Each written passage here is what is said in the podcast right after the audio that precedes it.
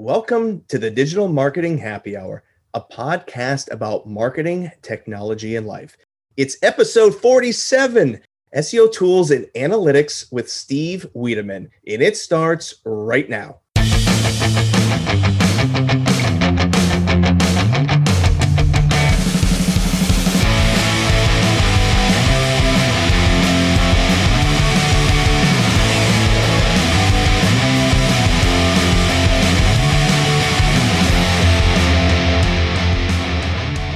Digital Marketing Happy Hour is brought to you by Araxam, your resource for marketing and technology. For more information, visit araxam.com. That's A R A X A M.com. Well, of course, this is a happy hour, and what happy hour is complete if we don't have a few beverages? So, Chris, what are you drinking today?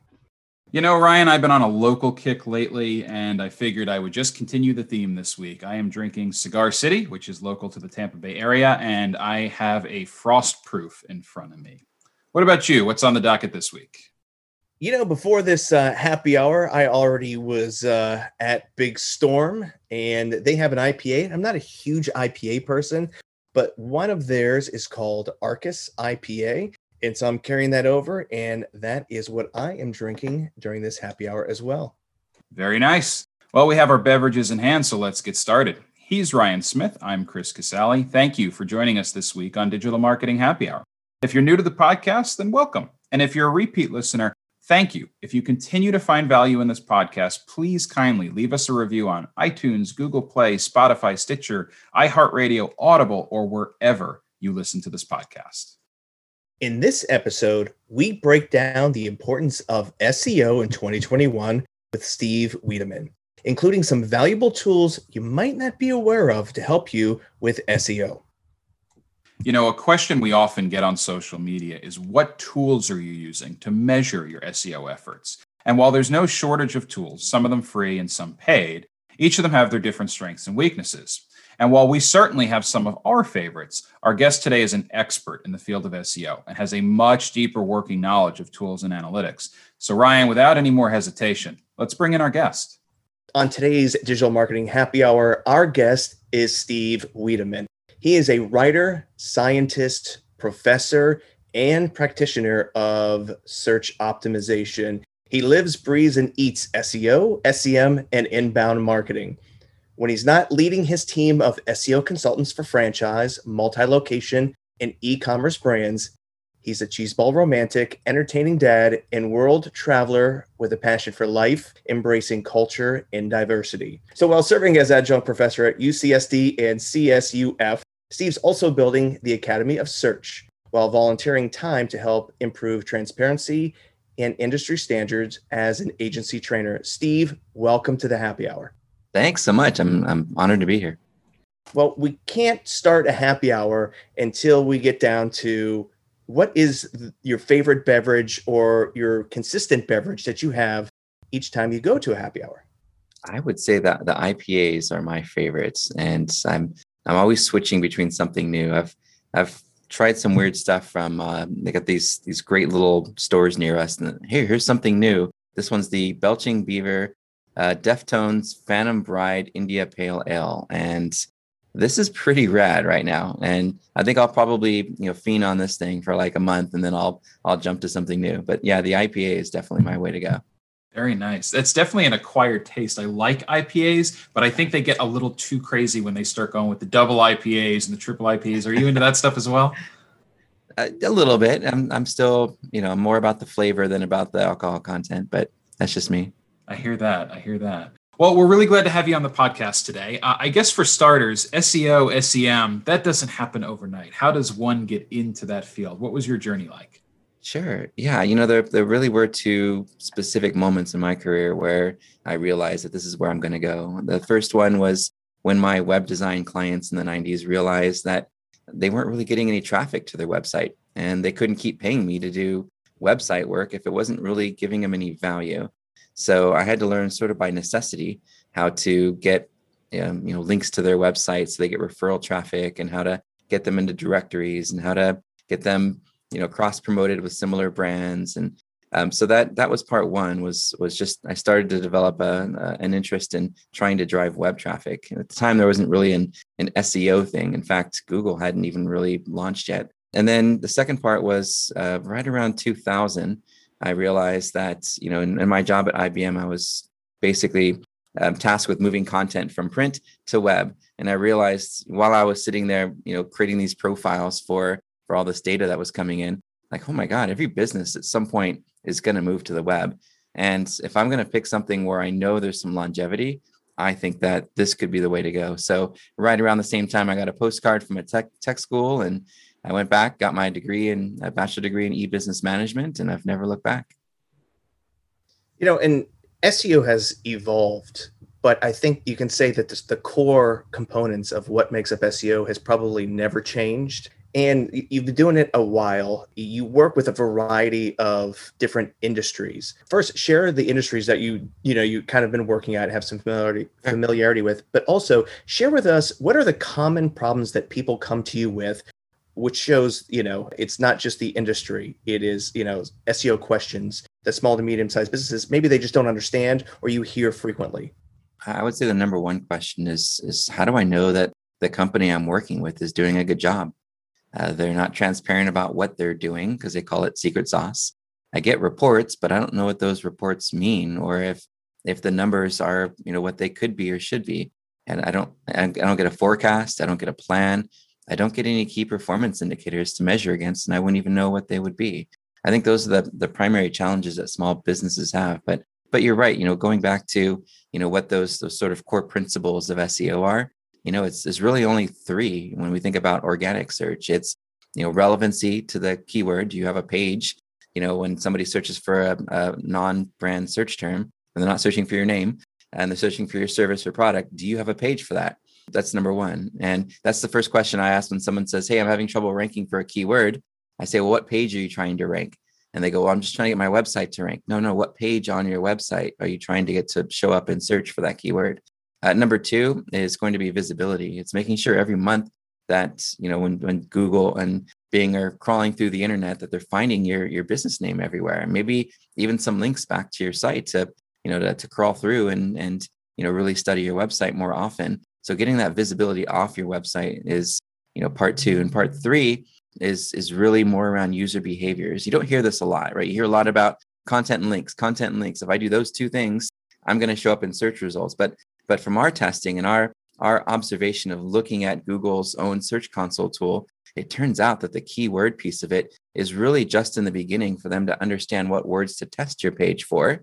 And then, secondly, it's once you've kind of been qualified to show up for those search terms, it's making sure by getting votes from other websites through links, you know that that you're relevant for that uh, that keyword beyond just what's on your website. So we're talking like maybe three months to get your website qualified, three months you know, to to earn those votes from um, you know from other websites, and then from six six months to two years to ha- have those user behavior signals kick in. And that is somebody searches and they choose your result more often than the others because it stands out has a beautiful thumbnail next to it of uh, of a picture of, of something on your website or your service or maybe some faqs below it maybe a, a rating right you've got a compelling title and description that makes them want to click and they click on that listing and Google says, hey, good, this must have been a relevant result. They click this listing more often than the others. But if your site hasn't adhered to on page best practices, accessibility, security, privacy, and hasn't really paid attention to mobile usability the way that you know that we are now, they're going to click back and to choose a competing result. And Google's going to go, oh, I guess that wasn't a helpful result. I'm going to go ahead and demote this one because over time it seems like more people who do click on this tend to come back and choose something else. And we've noticed that we've by, we can take the content completely off the website in a year, and that listing will still stick at the top as long as the information and the content the user was really looking for is still there and is still the most helpful result. So short term, yeah, your content, your relevancy is is is key. Uh, second is getting other websites to vote for you, and then third is really around that user behavior signal and constantly trying to improve your click through rates, improve your conversion rates, improve your bounce, improve everything that you can do on that page when you're compared to competing pages and you're going to be rocking. And I, and I think that's a challenge, I think, for small businesses because who's going to do all that? Who's going to be the who's going to be the analytics person to to really look into what search terms i need to appear for? And um, who's going to uh, who's going to understand buyer behavior to understand the difference between transactional and informational content uh, while at the same time being charismatic and outgoing enough to do some outreach to get other websites to link to mine? So you know for small businesses who can't have a full seo team of those different personalities you've got this seo specialist you know and his job or her job is is to be all of those roles to be the introverted technical nerd who can also be understanding of buyer behavior and and psychology while also being charismatic and outgoing enough to do some outreach you know to to really try to build links to the website. So there lie the challenge for any business you know getting into search engine optimization is is understanding those different disciplines and and you know the the personalities required to be able to execute across all of them. You just mentioned yeah it, it, was and you mentioned a lot of stuff that i'd like to unpack a little bit more but you said something that kind of stuck with me that I, would like to have you elaborate on which is sure. you talked about the timeline when you're implementing new content. And this is one thing that Ryan and I see very frequently when we're talking to businesses, right? They mm-hmm. they want to set aside a budget for paid ads because we can have them in front of searchers within minutes if it's done right. properly, right? Mm-hmm. Whereas when you're trying to preach more of a content strategy, we always tell clients you're looking at six to nine months of continually having to produce the content and put it out there before you start to see the results of it. So we always compare it where the paid ads is the sprint, but the SEO and the content strategy, that's the marathon. Right. What do you tell people in the form of a timeline? Because, sure. you know, we hear very often it's not working, it's not working. And it's like, you don't know that it's not working. You haven't seen the results of it yet. Yeah, it feels like a catch 22 too, because you'd mentioned, hey, if we do paid ads, then we can get the traffic quicker. But if we're targeting keywords where we want to have a specific page of content that we're sending the user to from the ad, we kind of need both, right? And running in tangent and creating content and then sending um, an ad group to that page is phenomenal. But to just launch some paid ads without that page, you're you're forced to either send them to a page that isn't very well optimized, which will impact your costs and your quality scores, um, or you're forced to send them to the homepage and make them search around your website to figure out how to get to the specific product or service that you were selling. So it is it is a bit of a conundrum. So I would say run in tangent for every page on your website, create an ad group. Obviously, don't create one for your privacy policy or terms and conditions, but for every product or service page, or maybe even some of that long form upper funnel content, the how to and and where to and strategies and tips and ideas and checklists right? Maybe do some some upper funnel with that and maybe even maybe even turn some of that into video and do some video ads since those are so affordable. Businesses just don't want to take the time and and feel like it's if it can't be perfect i'm not going to do it. So they don't do video. But the reality is you could take your phone which has 4k now right? Put it on a tripod and film something very basic uh, that solves an upper funnel problem. Do some advertising on youtube for a one cent a view you know really build some brand awareness and still just target your area. You can actually just target the geography that you know that's your your primary audience. And then you the call to actions get them to learn more. And then they visit your website. And once they visited your website you could use remarketing to bring them back. And that's where you know i think a lot of businesses might get kind of hung up is you know i have done these videos but it doesn't seem to be you know uh, effective uh, because you're you're using them to drive them to the website and instead of using the remarketing that happens after the fact to drive them to be a customer. I think that's where where some of that challenge is. But i would say i would say you should be you should be doing a little bit of everything and optimizing everything. And over time you're like hey i started this bing thing you know 2 years ago and every month i get in and do a little bit more optimization. 2 years later you've got this great built out account. You don't have to do it all at once. You know you can pace yourself.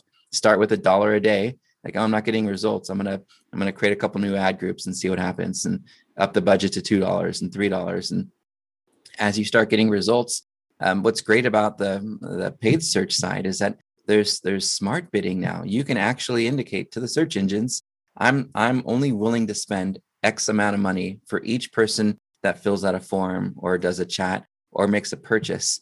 You could even if you set your campaigns up right you could even set up specific um, amounts uh, what your cost per conversion would be for products. If your product margin is only you know $20 you could say hey i'm, I'm willing to spend a dollar.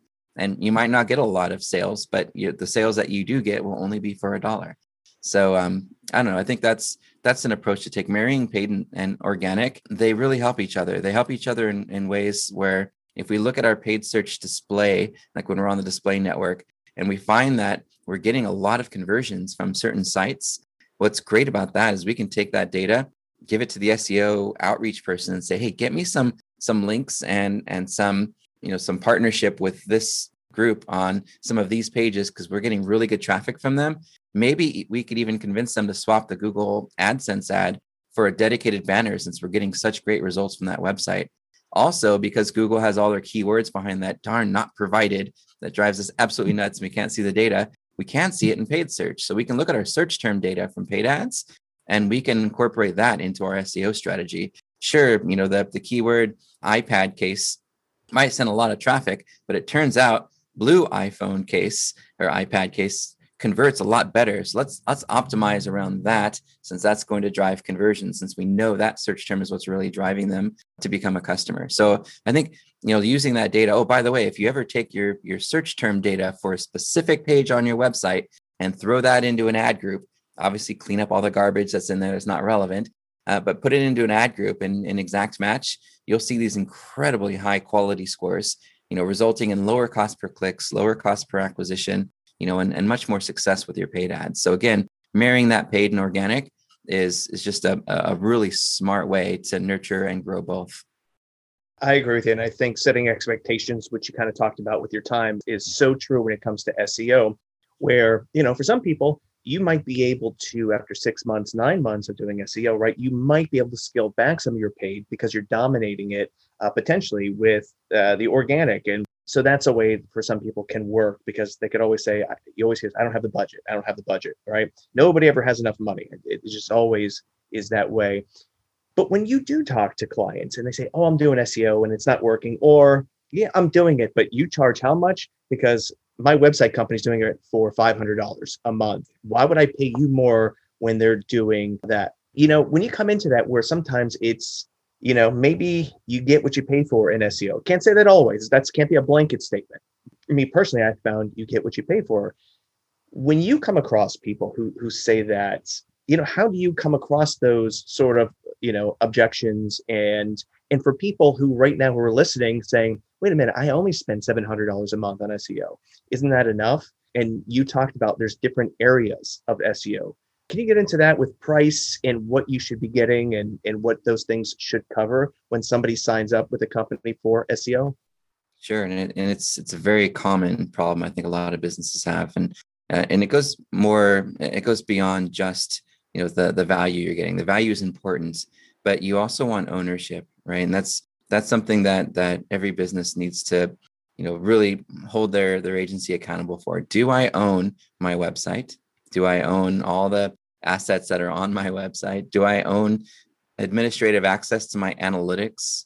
Um, or when I leave you, do I lose all of that and my business just dies? Right. I think that's the first question to ask before you even talk about pricing is is ownership. Are you going to be my wingman and run and manage my SEO, or are you going to take over my website and the SEO? And if I leave you, I have to start from scratch.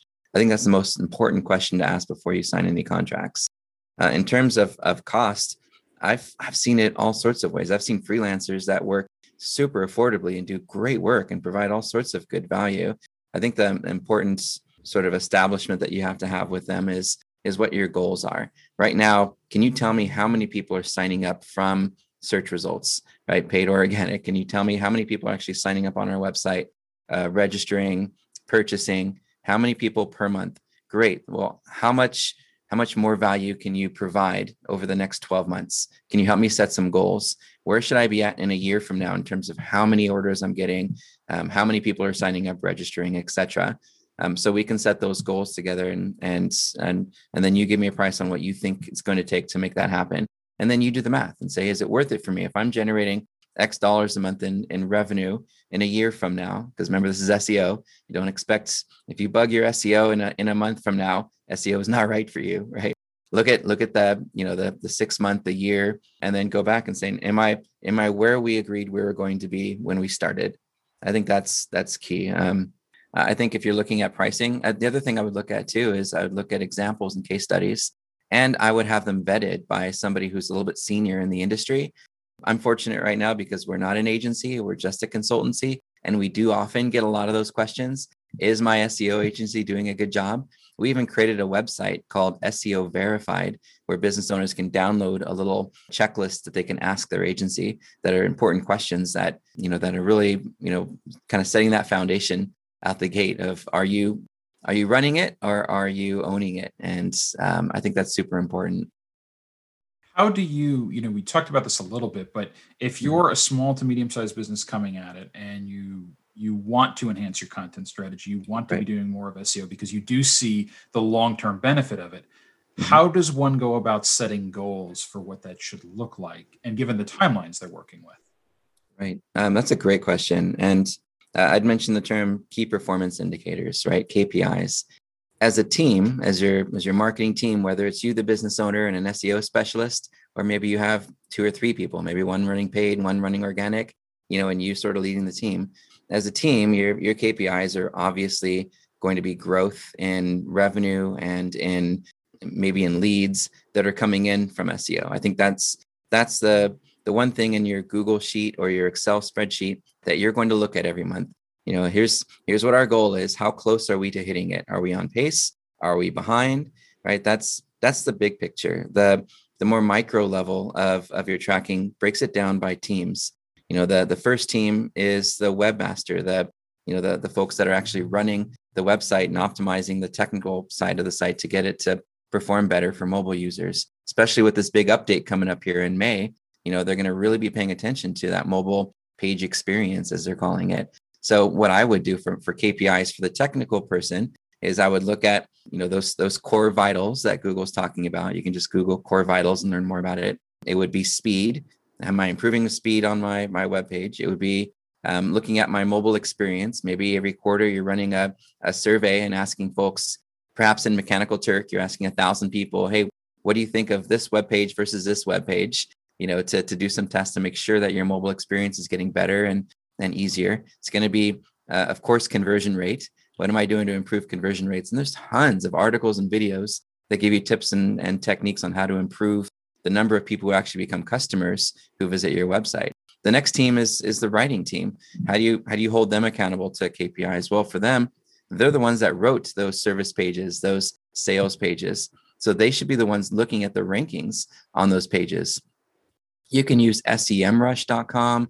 You can use ahrefs.com. You can use Majestic SEO. These are all small business tools that, that are relatively affordable that allow you to load up keywords that you'd like to rank for and the page that you expect to rank for those keywords. And that writer should be accountable to them. Oh, the rankings just went down. What did the, the person who flanked us, um, you know, what did they do differently than what we did? Oh, they put a video on their page. You know, boss, let's do a video. You know, so it's it's holding them accountable to um, and holding themselves accountable to the the performance of those individual pages that they're writing. The third part, of course, is the off page. You know, what? How do you hold that off page person uh, accountable to specific goals?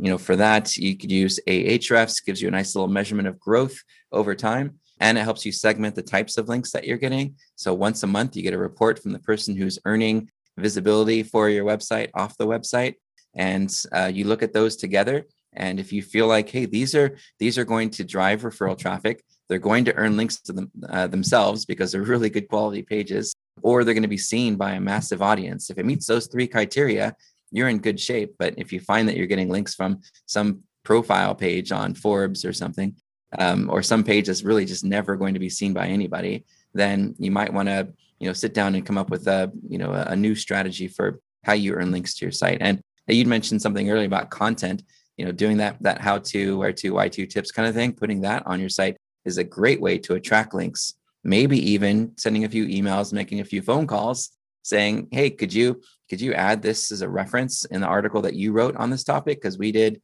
you know we did some research and we came up with a really good page that we think would be helpful and supportive for the page that you wrote perhaps you can reference that as an external reference or continue reading or learn more uh, most of the time they're going to ignore you or say no but hey one in a hundred that's a good link right no, those those are great things. So again, you had a lot here. I kind of want to go back and break down a little bit more because I think they're really important.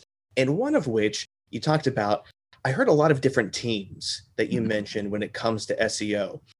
And unless you're a larger organization, yeah. it doesn't seem like you they have the resources to have each of the you know the webmaster sort of the uh, the content writer and all these these other where we're, we're kind of talking about you kind of blend the marketing writers and the content writers with the strategy team with the uh, webmaster people who are going to as i always say under the hood going to make yes. things fast and, and, and do all that.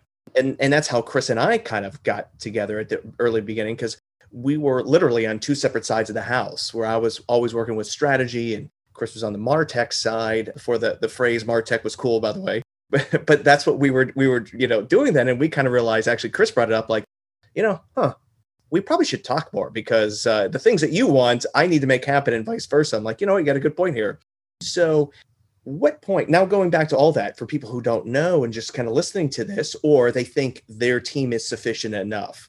Now i know there's a varies answer that's going to be here but when you're working and you're consulting at what point do you say this is what you do in house or you need to outsource this and work with different vendors and I know you can't just say there's a fine, you know, it's not just a hard line uh, for teams, but how, what questions can they answer themselves when they know we hire internally or I need, you know, other people to uh, to make this happen outside. Honestly, I, I believe every business can can run search marketing in house. I really do. I've seen it happen for even the smallest companies and they start with interns from schools. They start with you know marketing students who just graduated and want to get a little bit of experience.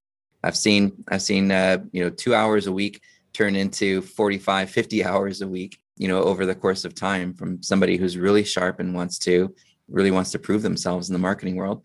So i i, I would suggest if a business can do it to try to do everything in house and how you you give them the right direction is you you get with a a consultant to give you a roadmap and a list of of check boxes to check off and a periodic you know check in to see how you're doing and how you're performing and how those things are getting done.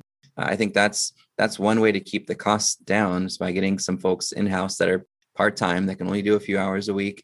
And that way you own it you run it you're nurturing it and you never have to worry about that agency going away. You never have to worry about getting switched with different reps on the team with the agency you don't pay the agency overheads right? So i think um, i think being able to do it in house long term is is um, is possible. I've seen it happen so many times but there are those cases where you're like you know what?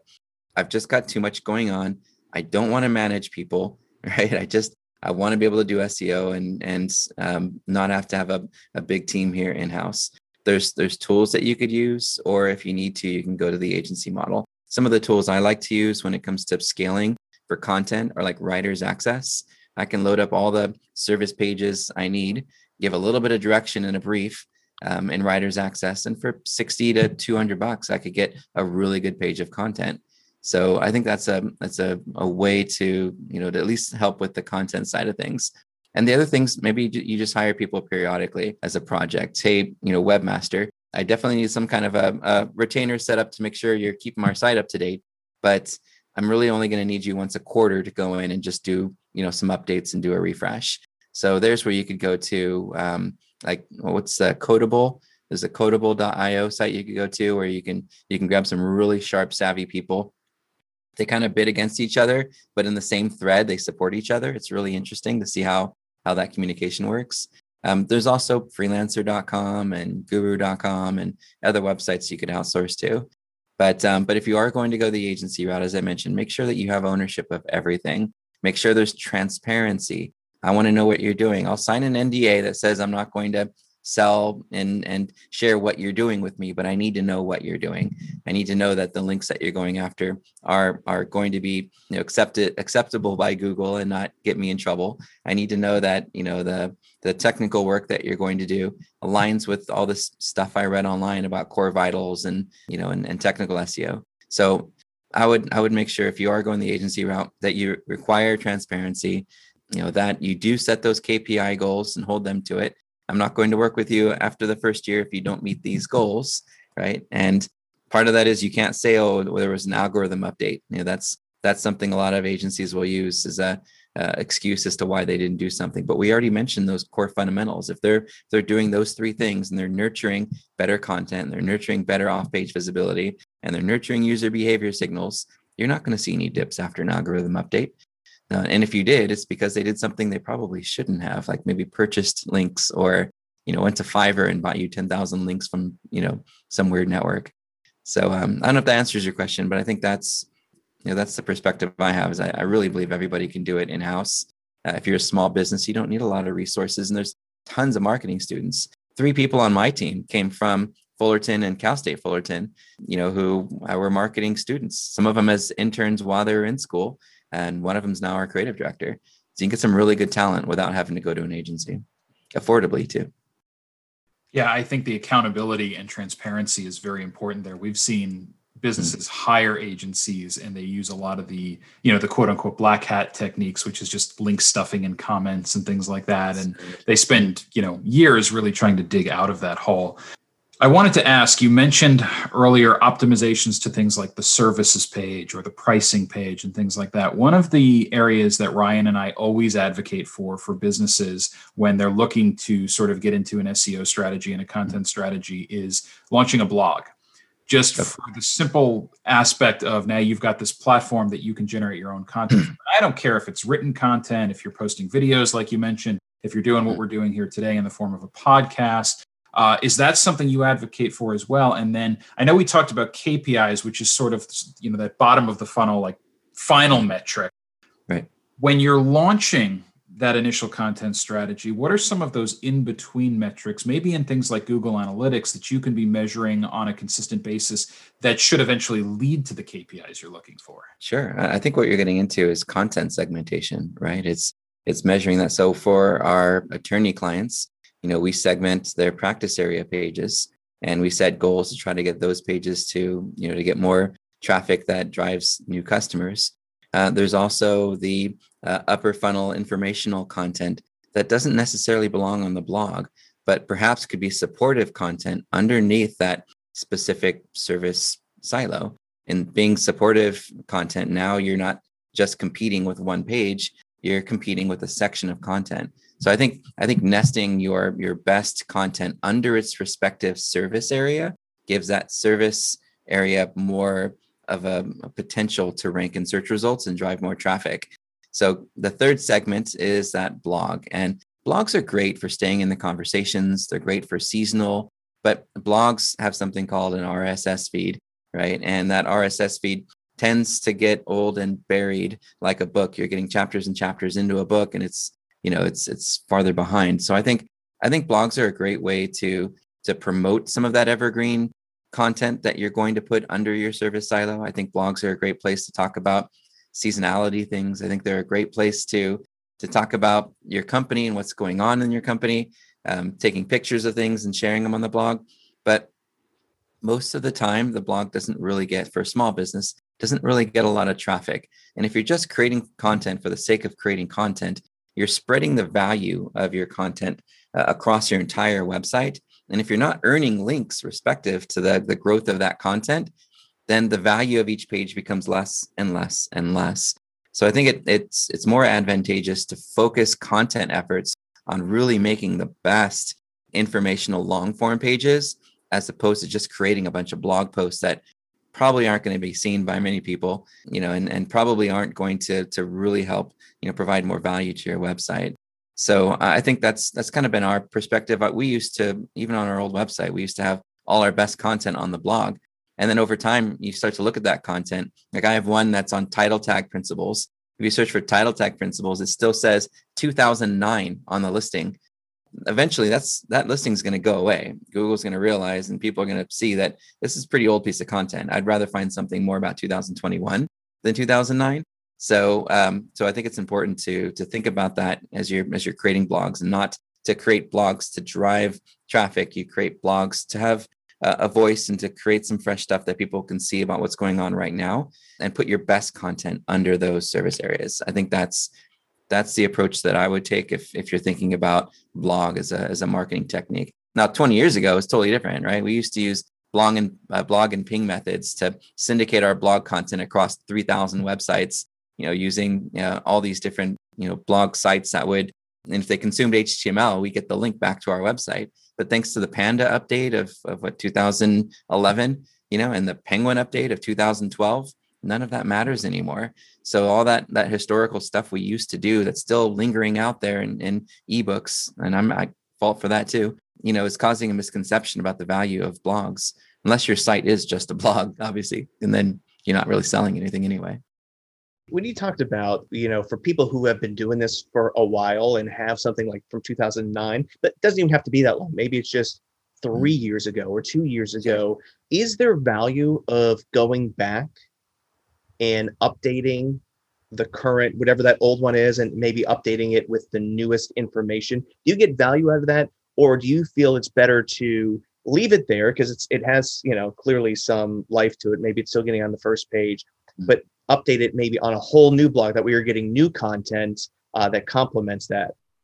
Sure. So we we worked with AusMed conferences in Australia, and Will Will Egan is just this genius kid, and um, is is actually it's a family company, and he noticed that a lot of the traffic they were receiving to certain pages was starting to go away. So he went back into those top performing pages and he refreshed them and made them so much better. He added a table of contents at the top, so we had some nice jump to links that would help the user, but also show up in search results. He added more rich media. He got doctors that he interviewed to improve those pages. He included some tweets and some other things within that content. So there was a little bit of, of that social element to it. Um, he created some really amazing content. And not only did he revive it, but he got more traffic than those pages ever received before. So I think it's a fantastic idea to go back into that that older content and just keep refreshing uh, refreshing it and keep nurturing you know a, a much stronger content strategy for sure you mentioned several of the tenets of sort of building your SEO strategy, and you talked mm-hmm. about the off page side of things, which yes. I always think is so interesting because I find that to be one of the hardest areas to control. Oh my God, yeah. What is your advice for how to get other sites to engage with and link to your content and to sort of build that off page strategy? Right. There, you know, there's there's a lot of resources too that you could study. Uh, a friend of mine who, who passed away a while ago, Eric Ward, um, his his family posted all of his newsletters on his website. If you go to ericward.com, I think it's still live. You can go through a whole library of white hat best practices for attracting links. The, the way that I would organize my projects, because there's different projects and how you you manage your your off page SEO. The first project is just link reclamation, where you're going after links that um, that are now broken. You'll use like Ahrefs and you'll see the links that are coming into pages that are 404. We saw this with Applebee's. Applebee's had, I think, some 5,000 links that were all going to 404 pages for the different veterans pages that they had up over the years. All we did was create a new veterans URL, redirect the other ones, and boom, within an instant, we got all of those links right back. So reclaiming broken links, maybe even reclaiming broken links your competitors have, you're looking at your competitor's link profile and finding some broken links and going back to those sites and saying, hey, you've got a broken link. Here's an updated URL you could use if you'd like to and get them to link to you. That's one method. The other is unlinked mentions. Uh, there's there's going to be folks that mention your business, your brand. Maybe you did an event locally, but the the event didn't mention your website. So you go back and say, hey, could you could you make it so when they click on our name, it, it goes to our site? Mm-hmm. As soon as you use the word link in an email, they know immediately, oh, you're just trying to get links right? But if you if you use words like, "Hey, could you make our name clickable?" and and you think of creative wordsmithing so that you're not asking for links, um, you'll get a much better response rate. The other thing I I think is is important to come up with is is some uh, I, I know it's still kind of a passe term, but link bait, right? You come up with something that you feel everyone is going to want to link to and share. One of my favorite articles is just a graphic, and it's on the oatmeal. Is how web design goes to hell and this page has attracted thousands of links, had tens of thousands of shares to it because it resonates so well with the web design community.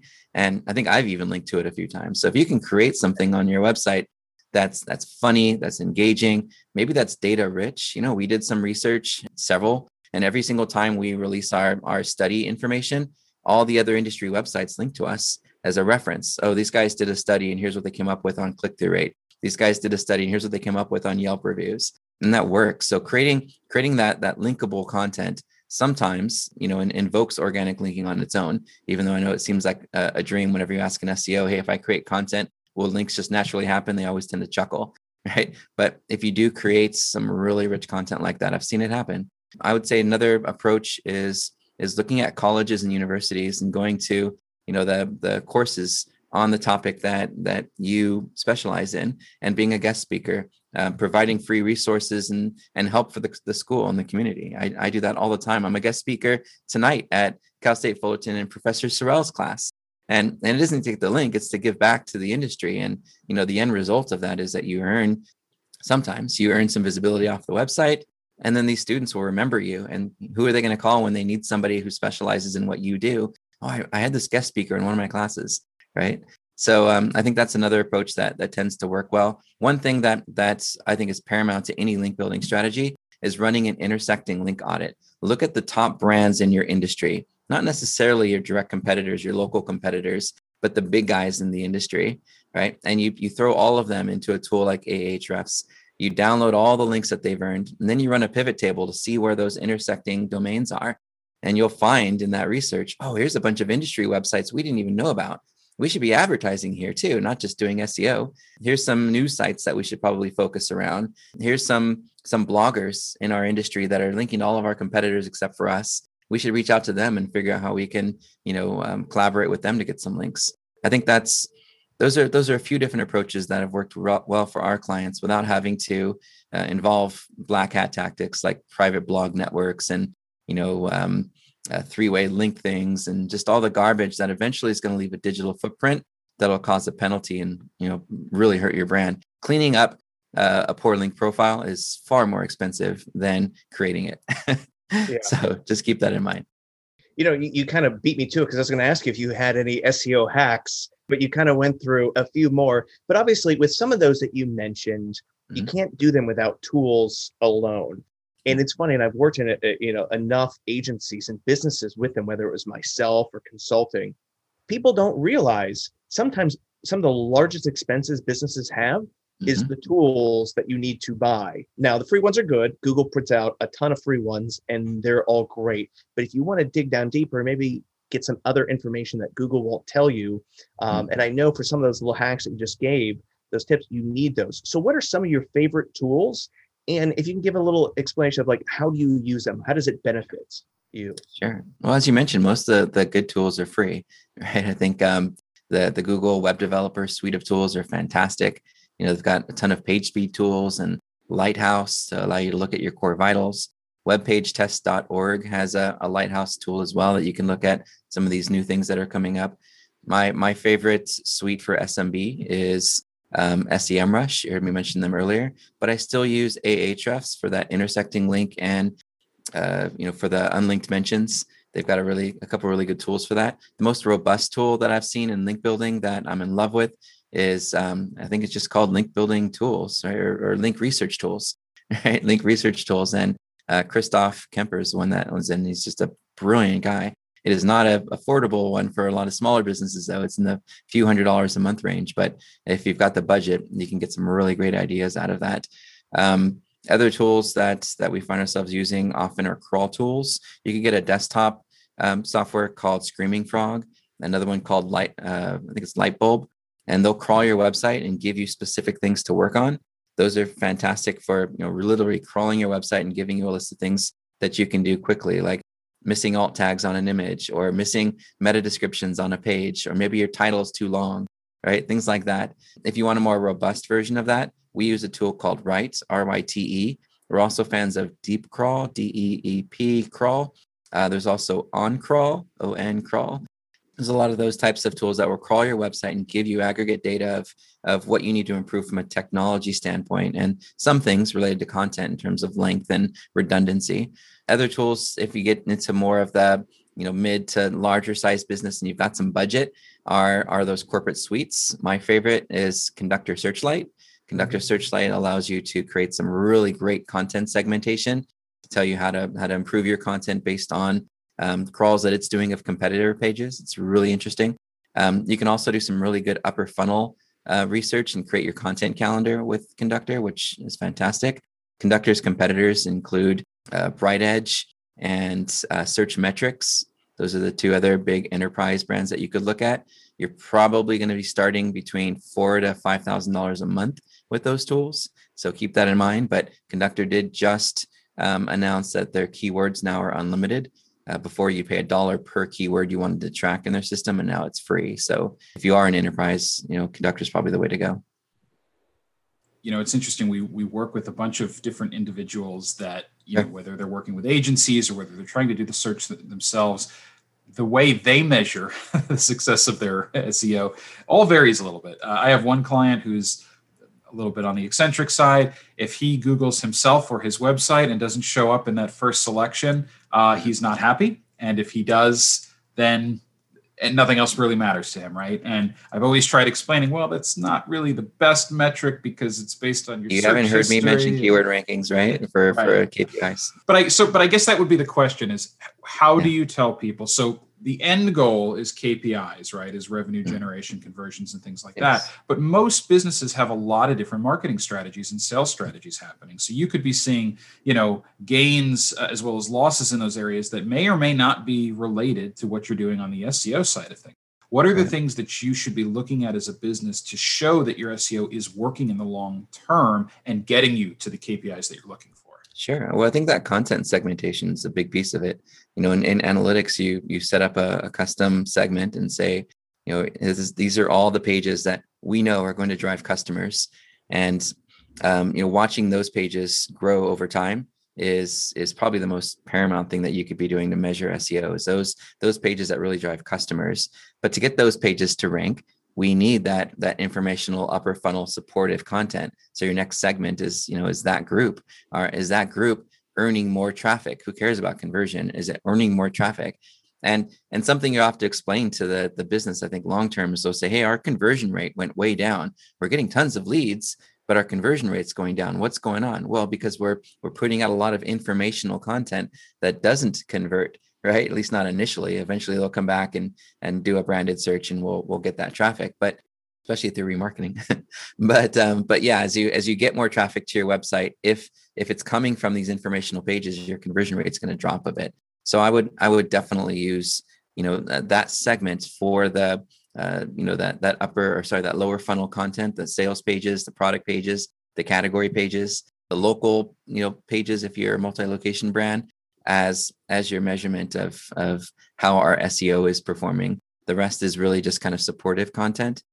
Yeah, I'm trying to think if there's if there's something else that I would use to measure, but from from an organic standpoint, I think just just having that just having that focus on those converting customer pages is key. And and you're right. And and one of the businesses I work with is a, a luxury watch retailer, and he's he's like your client. He every day he looks and he's like, up. I moved from number four to number five for Rolex Submariner. I need to, you know, I need to figure out what happened, why, what's going on, and get my ranking back up. He looks at his core 20 pages every day.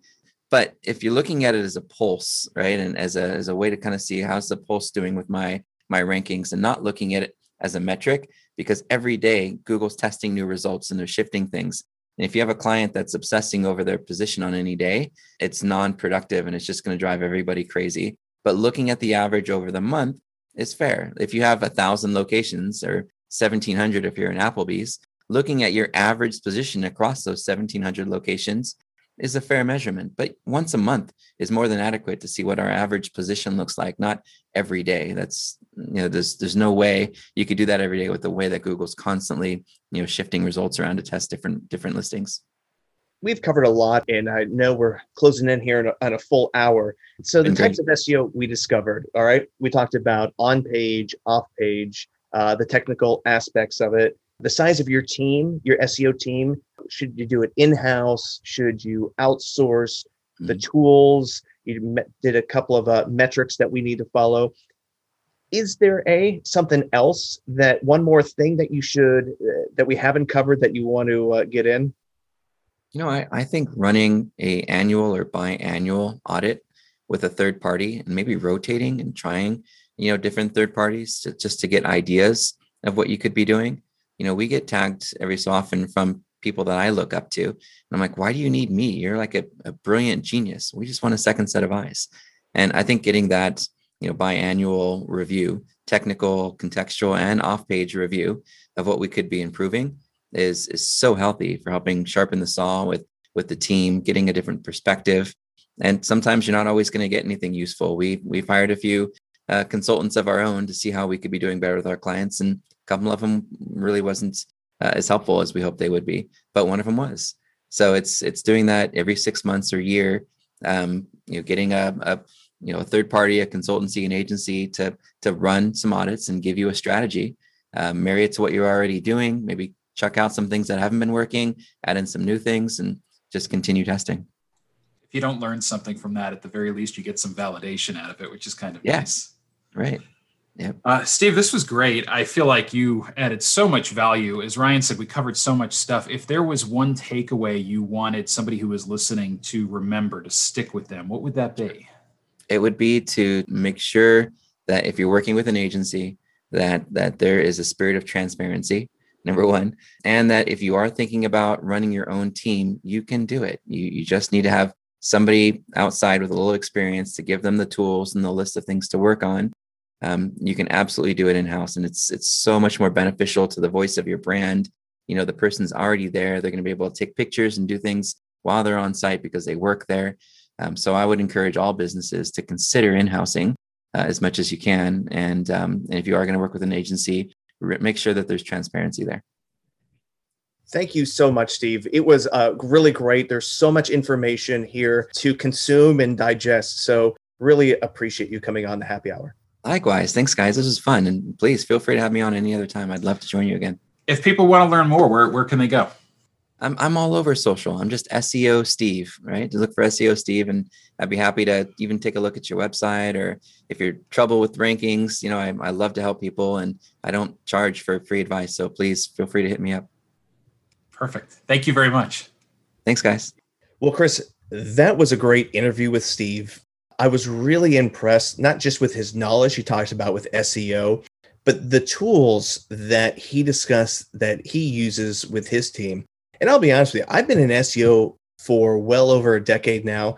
And one thing I love about having these guests is just even us as co hosts, sometimes you learn something from the guests. And this was another example of some of these tools that he talked about that I really wasn't all that familiar with. While I am familiar with Screaming Frog, I didn't know about Codeable.io and things like that. So I loved the tools that he talked about. I can't wait to use them myself. And then when it came to the metrics and, and KPIs, I just thought he nailed it on the head and really just, you know, brought it home with all things SEO that any small to medium sized business or entrepreneur really needs to know when they are creating content and then, of course, measuring their content. Yeah, that was one of those conversations that I feel could have easily gone for an extra hour and we could have just kept geeking out about SEO and the tools and the analytics. And that's always what makes digital marketing happy hour so much fun. And it's interesting. I, I tend to be very skeptical when I hear about new SEO tools. And it's not because I, I have any doubts about the tool, it's just because there's so many of them. It's such a crowded field. And it's like, oh, do I really want to use one more tool? But I really feel like Steve just opened our eyes to so many more things and gave us, you know, some tips and tricks. And, you know, one of the things he talked about that that really stood out to me, because one, you know, you and I are always pushing blog. You should create a blog and, and create content. And he talked about how some of your key content on the blog should actually live right on the website. And you know that's an interesting tip i had never thought of it from that perspective before he also mentioned eric ward ericward.com and some of the content newsletters that were up there. That's a tremendous resource tremendous tool that everybody should be taking advantage of. So i really enjoyed the conversation. Real pleasure to have steve on the show today. Well of course we can't have a full episode if we don't talk about keeping it light. So chris anything you're listening to binge watching yeah, I'm reading again. I'm really on an Audible kick lately, and uh, I had a book in my list for the longest time Extreme Ownership How U.S. Navy SEALs Lead and Win by Jocko Willink and Leif Babin. And, you know, it had been recommended to me, but for some reason I just never got around to it. And the other day I, I turned it on and started listening to it. And man, what a fantastic book about leadership and the importance of autonomy and taking ownership of things and you know, quite frankly, these are two Navy SEALs that were deployed to Iraq during the middle of the uh, the Iraqi war. And you know, who doesn't love a good war story here or there? But I think what's important is the stories are fantastic and really leave you on the edge of your seat as you're listening to what's happening. But he complements each war story with a boardroom story and conversations that are happening in the business world and how those leadership and ownership techniques were applied to be successful both when people's lives are on the line and when their businesses are on the line. And it truly is a fantastic book that I would recommend to anybody. What about you, Ryan? What are you uh, watching or binge reading these days? By the way, I got to stop you. Say that you were reading, and you first went, and your first mention was Audible, which was listening. This is how I read now through my ears. this is how we all read for the, for the most part uh, with it. No, but sticking with the the audio, and we've been talking a little bit more about Clubhouse, and you know whether it's here on the full length or even it's been making the news. If you want to stay up, the, up to date on the news, listen to our last call that drops on Mondays. Uh, you, you'll hear Clubhouse and other things that have been making the news that we reference. So recently, and I've been with Clubhouse now for a month or two, uh, maybe even a little bit longer than that. I haven't fully engaged with it, but I maybe I'm the wallflower of, of Clubhouse and been listening. And I will say this: there is a lot of you know great industry uh, speakers that you can be in the same room of. And I will say this: one of the benefits of Clubhouse when you hear top-notch speakers pre-pandemic usually to do that you had to fly to a convention center wherever your industry was hosting to hear them speak on stage or they had a panel discussion and you're in a room for you know depending on how big it is it could be small maybe 100 200 or if you're in the main room of a convention center you're talking thousands you know especially if it's a keynote. And a couple times whether it's listening to like you know i've heard katie couric you know on listening to her which is kind of weird to hear because it's on a phone. I'm hearing Katie Couric come out of my speakerphone, which is kind of odd in a way, but kind of cool at the same time. To you know, listening to industry of marketing, sort of you know, experts, quote unquote, but really who bring a lot of value to it. So I have been kind of testing the waters, listening to it. Haven't really fully engaged yet, honestly for me it's just one more social media that you have to engage with. So that's part of the big drawback to it but I, I i do see a lot of benefit from it. So really listening and i've seen polls on linkedin again unscientific but you know friends of the digital marketing happy hour podcast like brynne tillman seen polls from her and about clubhouse and are people participating are they just listening? And what's interesting is the majority of the people really are wallflowers on there, with maybe 10 to 20%, uh, again, of her audience, for example, are actually in rooms and, you know, basically hosting and of these different clubs. So I don't think Clubhouse is, is going away by far.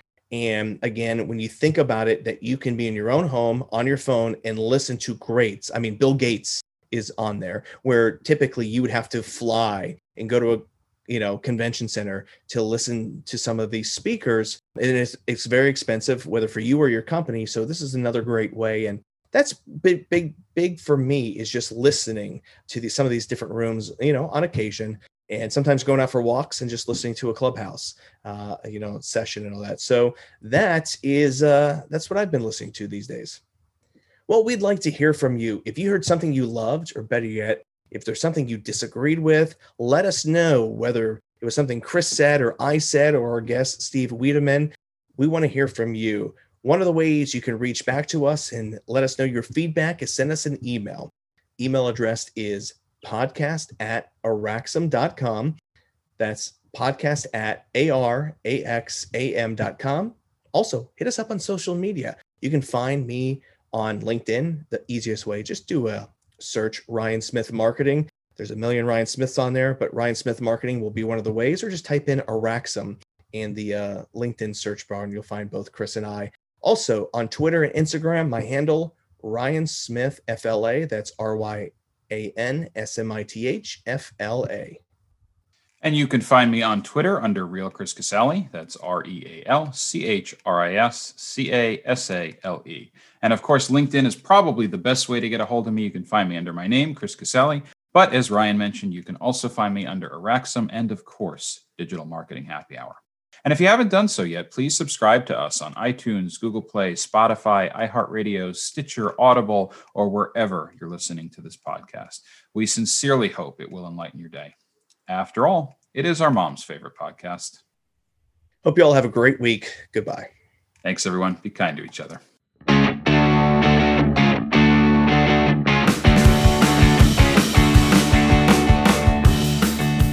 Thank you for listening to the Digital Marketing Happy Hour. This week's episode is brought to you by Araxam.com, your digital resource for marketing and technology. Visit Araxam at araxam.com. The music intro you heard is called Pure Adrenaline by Eddie off the album Too Damn Loud. You can learn more at cactusslimrecords.com. The music used for closing credits is a song called In My Pocket by Jazzer. You can find it on their album Message. Learn more at betterwithmusic.com. Thank you for listening.